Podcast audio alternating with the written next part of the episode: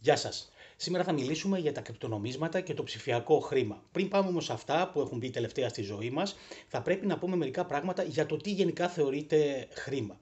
Για να είναι κάτι χρήμα θα πρέπει να έχει τρεις συγκεκριμένες λειτουργίες. Η πρώτη είναι να μπορεί να χρησιμοποιηθεί ως μέσο συναλλαγών. Η δεύτερη να μπορεί να χρησιμοποιηθεί ως ένα μέτρο της αξίας και μονάδα μέτρησης. Για παράδειγμα να λέμε ότι ο πλούτος μου είναι 100 ευρώ ή δολάρια ή κάτι τέτοιο. Τα εμπορεύματα που έχω στο κατάστημά μου είναι αξίας 500 ευρώ κτλ.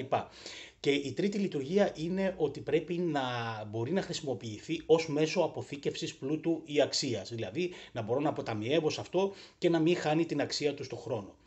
Επίσης το χρήμα πρέπει να έχει και συγκεκριμένες ιδιότητες. Η πρώτη είναι να είναι ευρέως αποδεκτό, η δεύτερη είναι να είναι αναγνωρίσιμο, μην χρειάζεται να ψάξει ο άλλος τι είναι αυτό που μου δίνεις ε, για να με πληρώσεις, να καταλαβαίνει από την αρχή τι είναι, να μην αλλοιώνεται στο χρόνο, να είναι διαιρετό έτσι ώστε να διευκολύνει τις συναλλαγές, να έχει υποδιαιρέσεις δηλαδή αρκετές, να είναι εύκολη η αποθήκευση και η μεταφορά του και να υπάρχει τέλος σχετική σπανιότητα. Πάμε τώρα στα κρυπτονομίσματα. Ε, υπάρχουν αυτή τη στιγμή περισσότερα από 2.000 κρυπτονομίσματα, γι' αυτό και εμείς εδώ πέρα θα αναφερθούμε στο πιο γνωστό που είναι το bitcoin. Πρώτα απ' όλα πρέπει να εξηγήσουμε ότι το bitcoin και το blockchain, τα οποία είναι λέξεις που αναφέρονται συχνά μαζί, δεν είναι το ίδιο πράγμα. Το ένα είναι ένα ψηφιακό νόμισμα, ένα cryptocurrency και το άλλο είναι η τεχνολογία κρυπτογράφησης που χρησιμοποιείται για την ασφάλεια και τη λειτουργία του bitcoin. Πάμε τώρα λίγο να δούμε τις ομοιότητες και τις διαφορές που έχει το bitcoin με το κλασικό χρήμα. Το κλασικό χρήμα, όπως το ξέρουμε όλοι μας, εκδίδεται από μια κεντρική τράπεζα επίσημα. Ε, τα χρήματα όλα που έχουμε στις τράπεζες διατηρούνται σε λογαριασμούς που οι μόνες επίσημες και έγκυρες εγγραφές είναι αυτές των τραπεζών, δηλαδή τα κλασικά εξτρέ των λογαριασμών, η κίνηση του λογαριασμού και επίσης όλες οι κινήσεις που κάνουμε μέσα στις τράπεζες είναι απόρριτες. Ε, οι συναλλαγές οι οποίες γίνονται μέσω τραπεζών ε, χρειάζονται χρόνο και κόστος προκειμένου να ολοκληρωθούν χωρίς να είναι απαραίτητο αυτό με τη σημερινή τεχνολογία αλλά όπως καταλαβαίνετε αυτό γίνεται έτσι ώστε να αποκομίζει ένα κέρδος ο μεσάζοντας που σε αυτή την περίπτωση είναι η εμπορική τράπεζα. Πάμε να δούμε τώρα τα cryptocurrencies. Τα cryptocurrencies και συγκεκριμένα το, το bitcoin είναι αποκεντρωμένο. Δεν το εκδίδει μια κεντρική αρχή, κρατική ή οτιδήποτε άλλο, εκδίδεται από ένα δίκτυο χρηστών μέσω ενός software και αυτό γίνεται αυτόματα. Είναι ένα δίκτυο νομίσματος το οποίο είναι peer-to-peer, δηλαδή συνδέονται σε αυτό όλοι οι χρήστες μεταξύ τους. Δεν υπάρχει κανένας ενδιάμεσος όταν γίνονται πληρωμές από χρήστη σε χρήστη. Η πληρωμή γίνεται από τον ένα χρήστη στον άλλον άμεσα και μια επίσης διαφορά σε σχέση με το κλασικό χρήμα που υπάρχει στις τράπεζες είναι ότι εδώ πέρα οι λογαριασμοί όλοι τηρούνται στο λεγόμενο Open Distributed Ledger, ανοιχτό διαμοιρασμένο ημερολόγιο. Είναι δηλαδή ε, ένα ημερολόγιο που καταγράφει όλες τις συναλλαγές που γίνονται σε bitcoin από το πρώτο bitcoin που έχει εκδοθεί και όλες τις αλλαγές από εκεί και πέρα μέχρι σήμερα. Το σημαντικό εδώ πέρα είναι ότι αυτές τις, αλλαγές, τις συναλλαγές τις έχουν στα χέρια τους όλοι οι χρήστες του bitcoin. Δηλαδή όλοι οι χρήστες του bitcoin έχουν αυτό το εξτρέ, την κίνηση των λογαριασμών όλων στις συναλλαγές που έχουν υπάρξει στο bitcoin. Ε, εδώ θα μου πείτε τώρα, θα αναρωτηθείτε αν υπάρχει θέμα εδώ πέρα της ανωνυμίας που έχουμε στις τράπεζες και του απορρίτου. Ε, εδώ θα πρέπει να ξέρουμε ότι παρότι έχουμε όλες τις συναλλαγές που έχουν γίνει, υπάρχει ανωνυμία γιατί δεν υπάρχουν πουθενά τα ονόματα των χρηστών οι οποίοι κάνουν τις συναλλαγές, αλλά χρησιμοποιείται ε, για να γίνουν οι συναλλαγές μόνο ένα, ένα ε, username ας το πούμε, είναι το public key όπως ονομάζεται, το οποίο ε, αποτελείται από 34 χαρακτήρες αλφαριθμητικούς, δηλαδή έχει νούμερα από το 0 έως το 9 και τα γράμματα από A έως F από το λατινικό αλφάβητο. Άρα λοιπόν ναι, μεν μπορούμε να δούμε όλες τις συναλλαγές που έχουν γίνει από το πρώτο bitcoin έως και σήμερα και να δούμε πού πήγαν, πόσα χρήματα πήγαν, αλλά δεν μπορούμε να ξέρουμε ποτέ α, ποιοι βρίσκονται πίσω από τις συναλλαγές αυτές. Ε, για να πάρετε μια ιδέα έτσι πώς λειτουργεί αυτό, όλοι ε, οι χρήστες για, την, για να εξασφαλιστεί η ανωνυμία αυτή ε, έχουν ένα ε, public key όπως ονομάζεται το οποίο έχει 34 χαρακτήρες είναι κάτι σαν το username που έχουμε για παράδειγμα στο email μας ή οπουδήποτε χρησιμοποιούμε username αυτό το γνωρίζουν όλοι αλλά από εκεί και πέρα έχει και ένα private key το οποίο είναι αποτελείται από 64 χαρακτήρες, πάλι αλφαριθμητικούς, το οποίο πρέπει να το διατηρεί ο χρήστης του ε, αυστηρά κρυφό από οποιονδήποτε άλλο. Δηλαδή, αν το public key είναι το username που χρησιμοποιεί ο κάθε χρήστης του bitcoin, το Private key τώρα είναι το password το οποίο χρησιμοποιεί για να κάνει όλες τις συναλλαγές και να μπαίνει μέσα στον λογαριασμό που έχει τα bitcoins του. Εδώ πάνω σας δείχνω τώρα παραδείγματα ενός private key, αυτό με τους 64 χαρακτήρες, και ενός public key, αυτό με τους 34 αλφαριθμητικούς χαρακτήρες.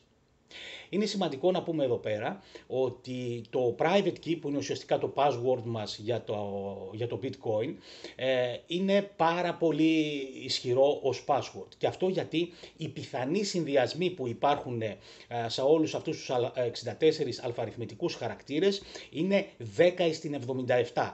Ε, αν θέλετε να καταλάβετε λίγο να δείτε τι σημαίνει ένα τόσο μεγάλο νούμερο μπορείτε να δείτε το σχετικό βιντεάκι που έχω κάνει για τους απίστευτα μεγάλους αυτούς αριθμούς ε, και μπορείτε να δείτε επίσης εδώ πέρα και τον αριθμό αυτό πόσο είναι στην πραγματικότητα. Δεν μπορούμε να κατανοήσουμε ε, πόσο μεγάλος είναι ο, αυτός ο αριθμός και αυτό γιατί στην καθημερινότητά μας δεν συναντάμε ποτέ κανέναν αριθμό που να είναι κοντά σε αυτό. Για να πάρουμε έτσι μία ιδέα για το, του πόσο μεγάλος είναι αυτός ο αριθμός, ε, που είναι κυριολεκτικά αστρονομικός, πρέπει να πούμε ότι όλο το ορατό σύμπαν που υπάρχει σήμερα υπολογίζεται ότι περιέχει λιγότερα και μάλιστα αρκετά λιγότερα άτομα από ότι το 10 στην 77 που είναι οι πιθανοί συνδυασμοί α, του, των private keys που, που υπάρχουν στο, στο bitcoin. Επίσης ένα άλλο μέτρο σύγκρισης είναι ότι αν το σύνολο των δευτερολέπτων που έχουν περάσει από την αρχή του σύμπαντος μέχρι σήμερα, που από την αρχή του σύμπαντος μέχρι σήμερα έχουμε μεσολαβήσει 14 δισεκατομμύρια χρόνια περίπου, ε, σε δευτερόλεπτα αυτό είναι 10 στην 18 δευτερόλεπτα. Συγκρίνεται το αυτό δηλαδή με το 10 στην 77 που είναι όλα τα δυνατά passwords. Καταλαβαίνουμε δηλαδή ότι είναι πολύ α, ισχυρό το κλείδωμα που υπάρχει εκεί πέρα και για να βρει κάποιος στην τύχη το private key μας, δοκιμάζοντας 100 τέτοια κλειδιά κάθε δευτερόλεπτο, πρέπει να δοκιμάζει 57 φορές από την αρχή του χρόνου 14 δισεκατομμύρια χρόνια πριν. Αυτό δείχνει λοιπόν πόσο δύσκολο είναι να σπάσει κάποιος το private key που έχουμε σε αυτές τις α, συναλλαγές. Φανταστείτε ότι όταν δημιουργούμε ένα wallet για να χρησιμοποιήσουμε που είναι το ηλεκτρονικό αντίστοιχο του πορτοφολιού, ένα λογαριασμό δηλαδή για να, για να χρησιμοποιήσουμε bitcoin ή οποιοδήποτε άλλο cryptocurrency, ε, δεν ελέγχεται καν αν υπάρχει άλλος ίδιος α, συνδυασμός private key με public key, γιατί οι πιθανότητες ε, είναι ουσιαστικά πάρα πολύ κοντά στο μηδέν. Τώρα, ποια είναι τα πιθανά προβλήματα που μπορεί να υπάρξουν έτσι τώρα με τον τρόπο αυτό που λειτουργεί το, το bitcoin; Ε, μπορεί να υπάρξει ένα πρόβλημα σχετικά με το ODL, το Open Distributed Ledger, ε, όπου όπως καταλαβαίνετε όλα τα αντίγραφα που υπάρχουν σε κάθε χρήση ε, θα πρέπει να είναι συγχρονισμένα ε, και ασφαλή, δηλαδή να δείχνουν το ίδιο πράγμα και να μην μπορούν να παραποιηθούν. Όλοι οι χρήστες πρέπει να βλέπουν το ίδιο έγκυρο αντίγραφο του Open Distributed Ledger, ε, καθώς όλες οι συναλλαγέ, όπως είπαμε, είναι ανοιχτές και ορατές σε όλους τους χρήστες. Αν τυχόν υπάρχουν προβλήματα άμεσης ενημέρωσης όλων αυτών των ODL θα ανακύπτουν διαφωνίες. Και αυτό είναι πιθανό να υπάρξει γιατί σε κάποιους χρήστες, σε κάποιες περιοχές του κόσμου ε, μπορεί να υπάρχουν προβλήματα με τις συνδέσεις στο ίντερνετ, να υπάρχουν διάφορα τέτοια θέματα και να αργεί να ενημερωθεί το συγκεκριμένο ODL κάποιων χρηστών. Ε, σε περίπτωση που υπάρχει διαφωνία, δηλαδή υπάρχουν κάποια τέτοια ODL στα οποία λένε κάτι διαφορετικό από αυτό που λένε κάποια άλλα, ε, αυτό που γίνεται είναι ότι ψηφίζουν ουσιαστικά όλα τα ODLs που υπάρχουν στο σύστημα ε, και αυτά που έχουν την πλειοψηφία έχουν την, θεωρείται ότι έχουν την εγκυρότητα. Για να καταλάβουμε γιατί αυτό είναι πρόβλημα όταν αργούν να ενημερωθούν ε, όλα τα αρχεία όλων των χρηστών που χρησιμοποιούν το, το bitcoin, μπορούμε να έχουμε για παράδειγμα το Θανάση, ο οποίος έχει 10 bitcoins ε, και ο Θανάσης τώρα κάνει δύο συναλλαγές από 10 bitcoins πολύ γρήγορα και αργή ενημέρωση του δικτύου. Αν ο Θανάσης μπορεί να κάνει τις συναλλαγές αυτές τόσο γρήγορα ώστε να μην προλάβει να ενημερωθεί το δίκτυο και να το εξαπατήσει, τότε θα μπορέσει να ξοδέψει περισσότερα bitcoins από ό,τι έχει. Δηλαδή, στον πρώτο χρήστη θα, έρθει, θα έρθουν 10 ευρώ από το Θανάση που θα φαίνεται ότι έχει 10 ευρώ και σε κάποιον άλλο χρήστη θα έχει πάλι μια αντίστοιχη συναλλαγή, θα του στέλνει ο Θανάσης 10 ευρώ και θα φαίνεται και σε αυτόν ότι θα έχει 10 ευρώ.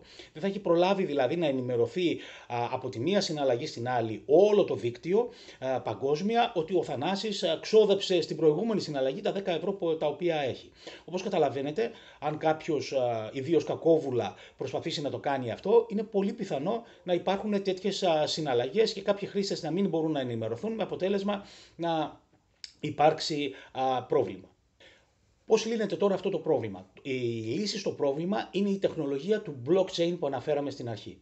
Η εγκυρότητα, η συνέχεια και ασφάλεια του δικτύου αυτού και κατ' επέκταση του, του κρυπτονομίσματος, του bitcoin, διασφαλίζεται με την τεχνολογία αυτή του, του blockchain. Οι συναλλαγές οι οποίες γίνονται χωρίζονται στα λεγόμενα blocks, κομμάτια, ε, τα οποία τώρα περιλαμβάνουν περίπου 2.800 συναλλαγές το καθένα. Φανταστείτε ότι αυτό ξεκίνησε με το πρώτο block που έχει δημιουργηθεί, με τις πρώτες συναλλαγές που έχουν γίνει ποτέ σε ε, σε bitcoin, οι οποίες, το οποίο block ονομάζεται The Genesis Block.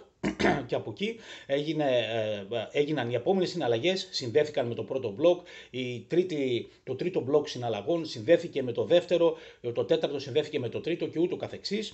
Ε, και όλες αυτές οι συναλλαγές μέχρι το τελευταίο block είναι επαληθευμένες και έγκυρες. Οι νέες συναλλαγές από τη στιγμή δηλαδή που οι συναλλαγέ μέχρι τώρα είναι παληθεμένες και έγκυρες, δεν έχει ξοδέψει κανένας δηλαδή δύο φορές bitcoin, δεν εμφανίζεται ξαφνικά κάποιος, έχει χακάρει το wallet του και από εκεί που είχε 10 bitcoin εμφανίζεται να έχει 10 εκατομμύρια bitcoin ή κάτι τέτοιο. Ε, άρα μέχρι εκεί είμαστε ασφαλείς και έχουμε έγκυρες συναλλαγές.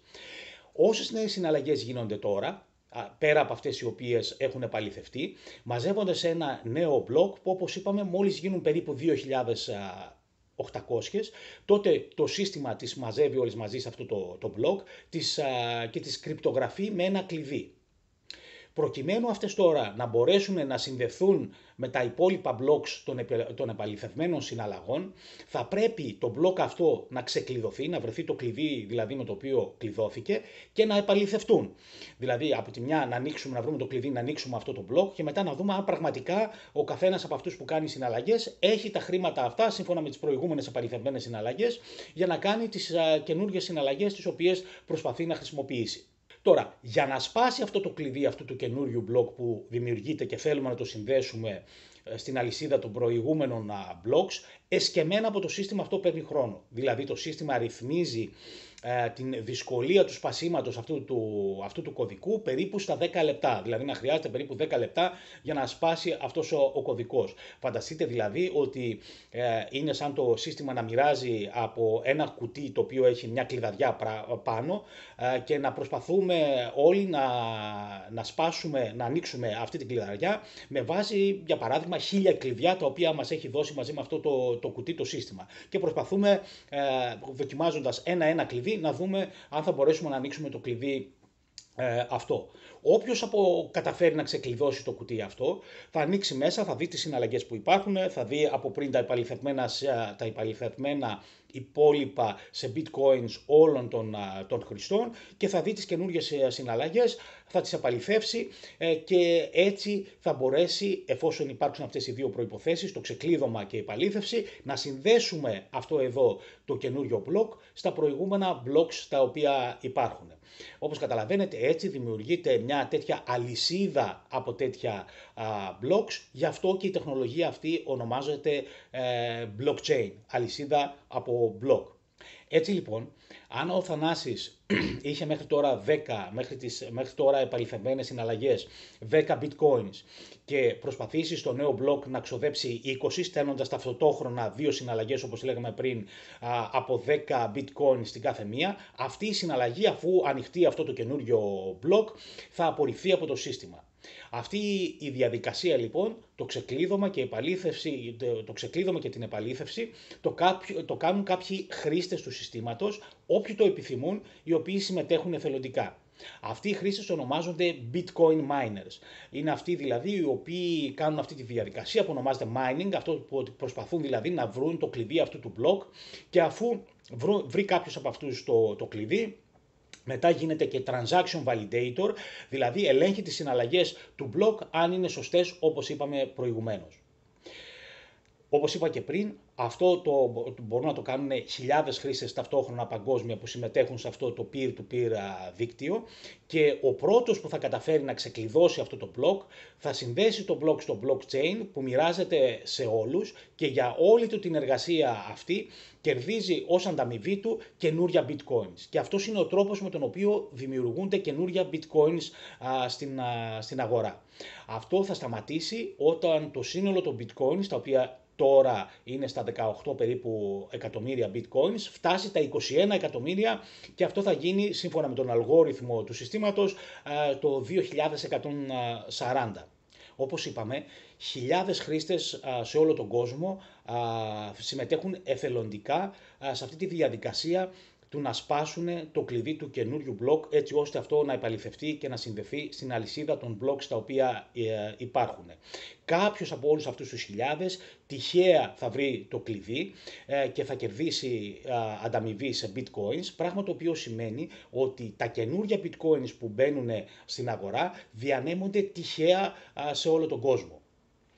Επίσης εδώ πέρα είναι σημαντικό να καταλάβουμε ότι το να καταφέρουμε να σπάσουμε αυτό το κωδικό του καινούριου blog χρειάζεται τεράστια υπολογιστική ισχύ από πανίσχυρους υπολογιστές που αυτοί οι υπολογιστές καταναλώνουν τεράστιες ποσότητες ενέργειας άρα υπάρχει πολύ μεγάλο κόστος για να τους λειτουργούμε. Μάλιστα τα τελευταία χρόνια χρησιμοποιούνται ειδικοί υπολογιστές ε, που κάνουν ακριβώς αυτό και μόνο. Αυτοί ονομάζονται ASIC, Application Specific Integrated ε, Circuits ε, και φανταστείτε ότι ένα τέτοιο ASIC περιλαμβάνει την υπολογιστική ισχύ 70.000 Intel CPUs. Βλέπετε εδώ πέρα στις φωτογραφίες που έχω και μπορείτε να το δείτε και στο ίντερνετ ότι ε, οι bitcoin miners συνδέουν ε, δεκάδες, εκατοντάδες ή και χιλιάδες ε, τέτοια, τέτοιες υπολογιστές μεταξύ τους στην προσπάθειά τους να αυξήσουν τις πιθανότητές τους να μπορούν να σπάσουν το κωδικό αυτό έτσι ώστε να ανταμυφθούν σε bitcoins για την εργασία τους αυτή. Ε, να πούμε εδώ πέρα ότι η ανταμοιβή των bitcoin miners ξεκίνησε με 50 bitcoins για κάθε block και σιγά σιγά φύνει η ανταμοιβή την οποία παίρνουν και σήμερα έφτασε να είναι στα 12,5 bitcoins για κάθε τέτοιο block. Είδαμε λοιπόν ότι το δίκτυο όλο αυτό είναι εξαιρετικά φτιαγμένο ε, έτσι ώστε να παρέχει τη μέγιστη δυνατή ασφάλεια χρησιμοποιεί κρυπτογράφηση SHA-256, η οποία δημιουργεί αυτής τους απίστευτα μεγάλους αριθμούς επιθανότητες προκειμένου να καταφέρει κάποιος να σπάσει τα private keys του, του συστήματος. Άρα λοιπόν καταλήγουμε στο ότι δεν υπάρχουν καθόλου κίνδυνοι σε αυτή την αγορά. Ε, όχι θα έλεγα εγώ. Ε, θα πρέπει να δούμε λιγάκι τώρα ποιοι είναι οι κίνδυνοι ε, σε αυτές τις αγορές των, των κρυπτονομισμάτων και συγκεκριμένα στο bitcoin που είναι και, ε, έχει και τη μεγαλύτερη κεφαλαιοποίηση. Ε, πρώτα απ' όλα υπάρχει μεγάλη συγκέντρωση των wallets, δηλαδή το 0,5% των wallets, των λογαριασμών δηλαδή που χρησιμοποιούν το, το bitcoin έχουν στην κατοχή τους το 87% των συνολικών bitcoins που υπάρχουν.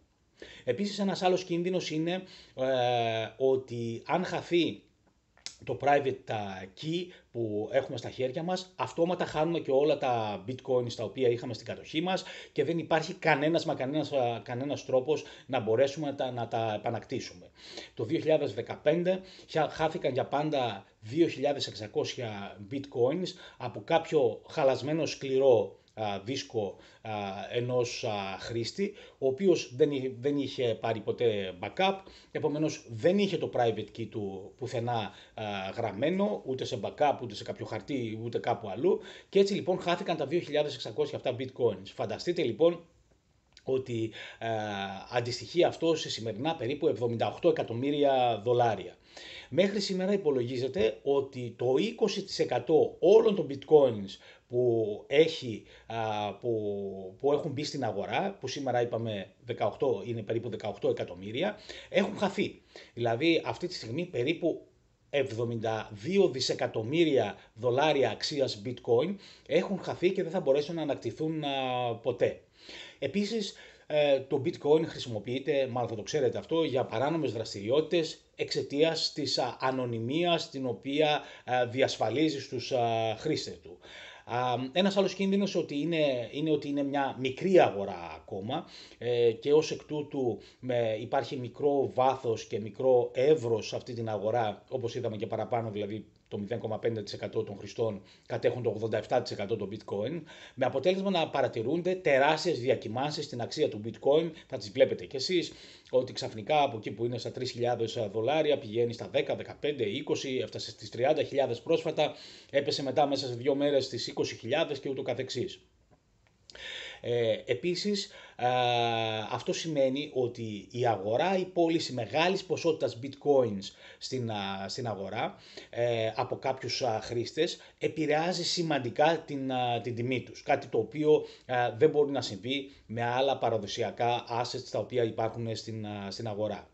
Ε, επίσης ε, υπάρχει τελευταία και τα τελευταία χρόνια η χρήση κακόβουλου λογισμικού, ε, δηλαδή υπάρχουν ε, κάποιοι ιοί οι οποίοι εγκαθίστανται στον υπολογιστή μας και αυτό που κάνουν είναι ότι χρησιμοποιούν την υπολογιστική ισχύ του, του επεξεργαστή μας προκειμένου να κάνουν data mining για αυτούς οι οποίοι έχουν εκδώσει, έχουν φτιάξει αυτούς τους, τους ιούς.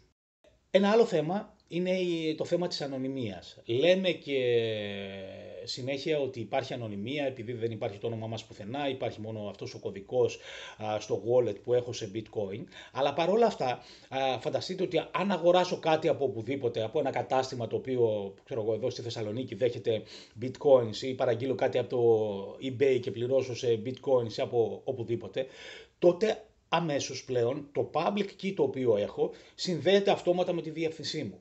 Άρα λοιπόν μπορεί να ξέρει κάποιος ότι αυτό το public key βρίσκεται σε αυτήν εδώ την, την διεύθυνση. Επίσης, πολλά bitcoin exchanges, που είναι δηλαδή τα ανταλλακτήρια του bitcoin με άλλα ε, κλασικά νομίσματα, ευρώ, δολάρια, γεν κτλ. Ε, απαιτούν πολλές φορές να γίνει ταυτοποίηση στα πραγματικά στοιχεία του χρήστη. Δηλαδή, προκειμένου να μετατρέψω τα bitcoins μου σε ευρώ, να πρέπει να δώσω το όνομά μου, το αφημί μου κτλ. Επίσης, να δούμε εδώ πέρα τώρα και τα πιθανά θέματα ασφάλειας που μπορεί να υπάρχουν.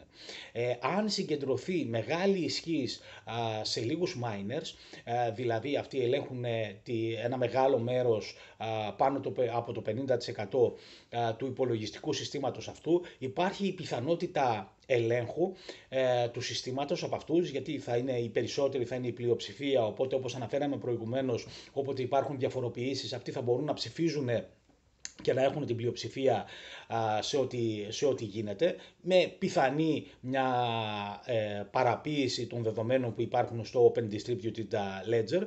Γι' αυτό λοιπόν αυτή τη στιγμή όσοι miners έχουν μεγαλώσει πάρα πολύ, γίνεται ένα εθελοντικό σπάσιμο σε μικρότερα, σε μικρότερα κομμάτια, έτσι ώστε να αυξηθεί η αξιοπιστία του συστήματος. Όπως λέει και ο εφευρέτης του, του bitcoin, ο Satoshi Nakamoto, θα πω σε λίγα λεπτά κάποια πράγματα για αυτόν. The system is secure as long as honest nodes collectively control more CPU power than any cooperating group of attacker nodes.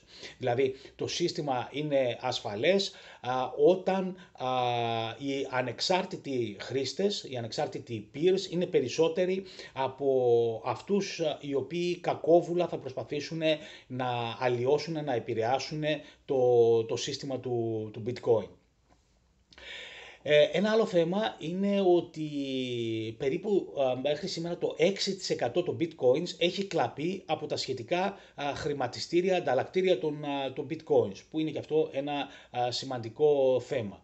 Ε, γενικότερα βλέπουμε ότι έχουν υπάρξει κλοπές πάρα πολλές των bitcoins από τα wallets, έχουν χαθεί πάρα, πολύ, πάρα πολλά bitcoins ε, και θα με ρωτήσετε, μα δεν λέμε τόση ώρα ότι είναι εξαιρετικά ασφαλή και αυτοί οι κωδικοί δεν μπορούν να σπάσουν ποτέ γιατί είναι τόσο τεράστια τεράστια αριθμοί ε, των πιθανότητων κτλ.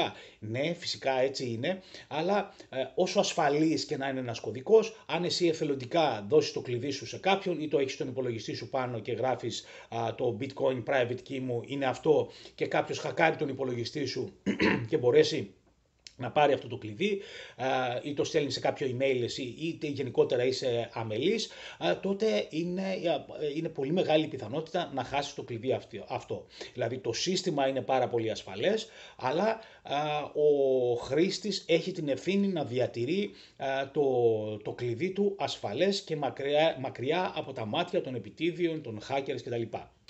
Τελικά με όλα αυτά που είπαμε τώρα, το, το bitcoin είναι τελικά χρήμα, είναι νέα μορφή του χρήματος. Για να το δούμε αυτό, να απαντήσουμε σε αυτή την ερώτηση, θα πρέπει να δούμε το πόσο καλά επιτελεί τις λειτουργίες του χρήματος που είπαμε στην αρχή. Πρώτον, είπαμε ότι θα πρέπει να είναι αποδεκτό ως μέσο συναλλαγών. Ε, κάτι τέτοιο βέβαια ακόμα δεν ισχύει. Δεν είναι αποδεκτό από όλους ε, και σε πολλές περιπτώσεις δεν μπορούμε να πούμε ότι ξέρεις, μου έκανες αυτή τη δουλειά, θα σε πληρώσω σε bitcoin. Πάρα πολλοί χρήστες, η συντριπτική πλειοψηφία δεν θα το δεχτεί αυτό. Μια πολύ μικρή μερίδα χρηστών δέχεται πληρωμές σε bitcoin. Και επίσης με τις συνεχείς αυξήσεις της τιμής που έχει τον τελευταίο καιρό το bitcoin α, μπορεί να είναι καλό για όσους έχουν επενδύσει γιατί αυξάνει η αξία της επένδυσής τους. Παρόλα αυτά μπορείτε να καταλάβετε ότι αυτό είναι ένα αντικίνητρο για να χρησιμοποιηθεί το bitcoin ως χρήμα. Αν έχω κάτι στα χέρια μου, ένα asset όπως το bitcoin το οποίο αυξάνεται η αξία του 10% την ημέρα, όπως είναι λογικό θα επιλέξω να χρησιμοποιήσω για τις εναλλαγές μου κάποιο άλλο asset τα ευρώ, δολάρια κτλ. παρά να χρησιμοποιήσω αυτό το οποίο θα έχει πολύ μεγαλύτερη αξία αύριο. Άρα λοιπόν ε, μπορούμε να πούμε ότι ακόμα δεν είναι αποδεκτός μέσω συναλλαγών γενικά παρά σε μια πολύ μικρή α, μειοψηφία ε, ανθρώπων ε, και επίσης ακόμα και αυτοί οι οποίοι έχουν στην κατοχή τους τα bitcoins δεν το χρησιμοποιούν πάρα πολύ στις συναλλαγές τους εξαιτίας του ότι έχει αυτές τις πολύ μεγάλες ε, αυξομοιώσεις στην, στην τιμή του. Το δεύτερο ήταν, η δεύτερη λειτουργία του χρήματος είναι να μπορεί να χρησιμοποιηθεί ως μέτρο αξίας και μονάδα μέτρησης του, του πλούτου. Ε, και εδώ πέρα τα πράγματα είναι συγκεκριμένα και θα λέγαμε ότι μάλλον όχι. Εξαιτίας πάλι των τεράστιων μεταβολών προς τα πάνω ή προς τα κάτω που έχει αξία του, ε, η αξία του bitcoin, ε, δεν μπορούμε να αποτιμήσουμε, ε, να το χρησιμοποιήσουμε ως μονάδα μέτρησης και να αποτιμήσουμε την αξία κάποιων πραγμάτων σε, σε bitcoins. Είναι δηλαδή σαν να θέλουμε να μετρήσουμε το μήκος κάποιου, κάποιου πράγματος και να χρησιμοποιούμε ένα χάρακα ο οποίος αλλάζει διαρκώς μέγεθος, μεγαλώνει και μικραίνει. Εντάξει, θα πούμε ότι είναι, το μέγεθός του είναι ξέρω 10 χάρακες, αλλά εφόσον ο χάρακας αυτό έχει αλλάξει, έχει αλλάξει μέγεθος πάρα πολλές φορές στη διάρκεια της μέτρησης, δεν βοηθάει καθόλου στο να, στο να αποτελεί ένα μέτρο ε, πραγματικό ε, στην περίπτωσή μας για την αξία ε, των συναλλαγών και για τη μέτρηση του πλούτου. Τέλος, η τελευταία λειτουργία που είχαμε δει για το χρήμα είναι ότι πρέπει να μπορεί να χρησιμοποιηθεί ως μέσο αποθήκευσης του πλούτου και της αξίας. Εδώ πέρα πάλι το πρόβλημα των μεγάλων αυξομοιώσεων της τιμής του bitcoin το κάνει ως ένα κακό μέσο αποθήκευσης του, του πλούτου και της αξίας. Δηλαδή, ε, αν θέλω να είμαι σίγουρος για τα χρήματα τα οποία, θα, τα, τα οποία θα αποταμιεύσω, ε, αυτή τη στιγμή δεν θα τα αποταμιεύσω στο, στο bitcoin. Εντάξει, μπορεί ένα μικρό κομμάτι ε, του περισσεύματος που έχω, ένα 5-10% να το αποταμιεύσω σε bitcoin, γιατί περιμένω να κερδίσω από αυτό, αλλά σίγουρα δεν θα αποταμίευα ποτέ το σύνολο των διαθεσίμων χρημάτων τα οποία έχω στο, στο bitcoin. Και πάλι η αιτία εδώ πέρα είναι οι τεράστιες αυξομοιώσεις που υπάρχουν ακόμα εξαιτίας της αγοράς η οποία ακόμα είναι πολύ, πολύ ρηχή και πολύ στενή όπως έχουμε πει και έτσι δεν πληρεί ούτε, αυτόν τον, ούτε αυτή τη λειτουργία που θα περιμένουμε να έχει ένα asset το οποίο θα χρησιμοποιηθεί ως χρήμα. Άρα με όλα αυτά που λέμε εδώ πέρα, καθώς δεν πληρεί καμία από τις τρεις προϋποθέσεις λειτουργίες που πρέπει να έχει κάποιο μέσο για να μπορεί να χρησιμοποιηθεί και να ονομαστεί χρήμα, δεν μπορούμε να πούμε ότι είναι ακόμα χρήμα, πιθανότατα να γίνει στο μέλλον, αλλά περισσότερο σήμερα είναι ακόμα ένα επενδυτικό μέσο, ένα financial asset, το οποίο χαρακτηρίζεται από πολύ μεγάλο κίνδυνο και όπως ξέρουμε στα χρηματοοικονομικά, αυτό σημαίνει ότι θα έχει και πολύ μεγάλες αποδόσεις. Όποια assets έχουν πάρα πολύ μεγάλο κίνδυνο, ταυτόχρονα θα πρέπει να έχουν και πολύ μεγάλες αποδόσεις. Άρα λοιπόν, για όσους από τους επενδυτές είναι risk loving, τους αρέσει δηλαδή ο κίνδυνος, μπορεί να είναι ένα πολύ καλό asset στο οποίο θα θέλανε να, να επενδύσουν. Αλλά και πάλι εγώ θα συμβούλευα ότι προφανώς δεν θα επενδύσουμε όλα μας τα χρήματα, όλα μας την περιουσία σε ένα τόσο volatile, σε ένα τόσο ε, risky asset, αλλά ακόμα θα επενδύαμε ένα μικρό κομμάτι σε αυτό. Επίσης εδώ πέρα στα νομισματικά υπάρχει και ο λεγόμενος νόμος του Γκρίσαμ.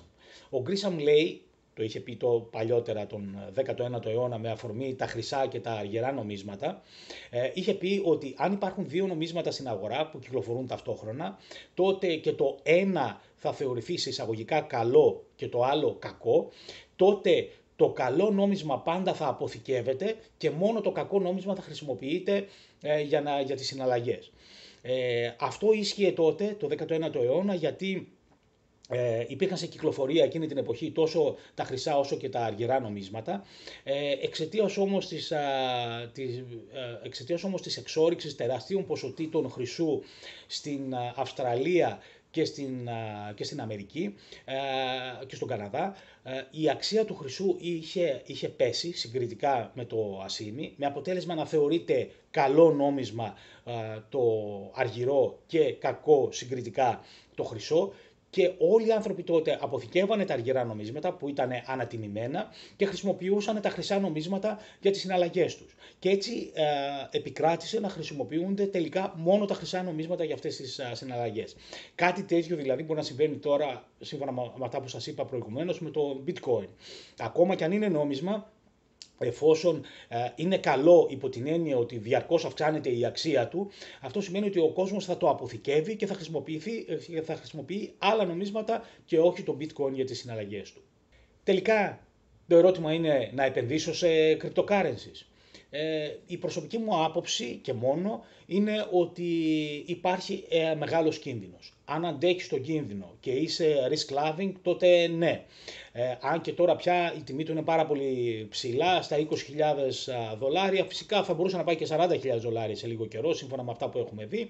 Ε, άρα λοιπόν, αν πιστεύεις ότι το, το αντέχεις, ε, θα πρέπει να το, να το δοκιμάσεις, γιατί όχι. Αλλά και πάλι εγώ θα συμβούλευα να μην επενδύσουμε μεγάλο κομμάτι του πορτφόλιου που έχουμε στο bitcoin. Ίσως ένα 5-10% το πολύ για να υπάρχουν ανεκτά περιθώρια κινδύνου.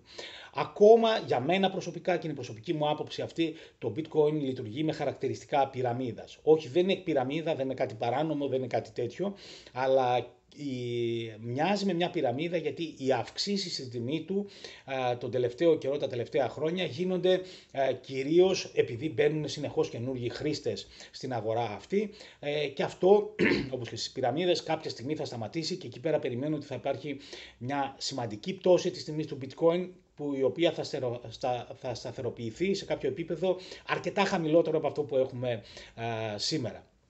Άρα λοιπόν όπως και με όλα τα πράγματα και όλες τις επενδύσεις όταν με ρωτάνε κάποιοι που συμβουλεύω ε, χρηματοοικονομικά, αν δεν γνωρίζεις κάτι καλά, δεν πρέπει να ασχοληθείς με αυτό. Και αυτό ισχύει για κάθε επένδυση. Είτε, από είτε είναι μια επένδυση σε forex, συνάλλαγμα, σε μετοχές, σε ακίνητα, σε ουίσκι, σε αυτοκίνητα, σε οτιδήποτε και αν είναι αυτό. Ε, πρέπει να γνωρίζουμε πάρα πολύ καλά την αγορά προκειμένου να επενδύσουμε σε αυτή και να μην παρασυρώμαστε από το τι κάνουν οι γύρω μας. Είδαμε το πόσο κακό είναι να παρασυρώμαστε. Στην Ελλάδα το 1998 με το χρηματιστήριο που όλοι είχαμε γίνει χρηματιστές τότε και όλοι αισθανόταν ωραία γιατί κερδίζανε. Ε, αλλά είδαμε που κατέληξε αυτό. Είχαμε κόσμο ο οποίος ε, έχασε την ε, περιουσία του και όχι μόνο τις αποταμιεύσεις του εξαιτίας της μεγάλης πτώσης που είχε μετά το χρηματιστήριο. Αυτά για αυτό το βίντεο. Οτιδήποτε ερωτήσεις, παρατηρήσεις έχετε, όπως πάντα, ε, μπορείτε να τις γράφετε στα σχόλια εδώ πέρα. Όπως επίσης περιμένω να μου γράψετε και ιδέες για τα επόμενα βίντεο τα οποία θα κάνουμε. Ε, κάντε subscribe για να παίρνετε τις ενημερώσεις όπου, όποτε υπάρχει καινούριο βίντεο, κάντε και like ε, και να είστε καλά. Γεια σας.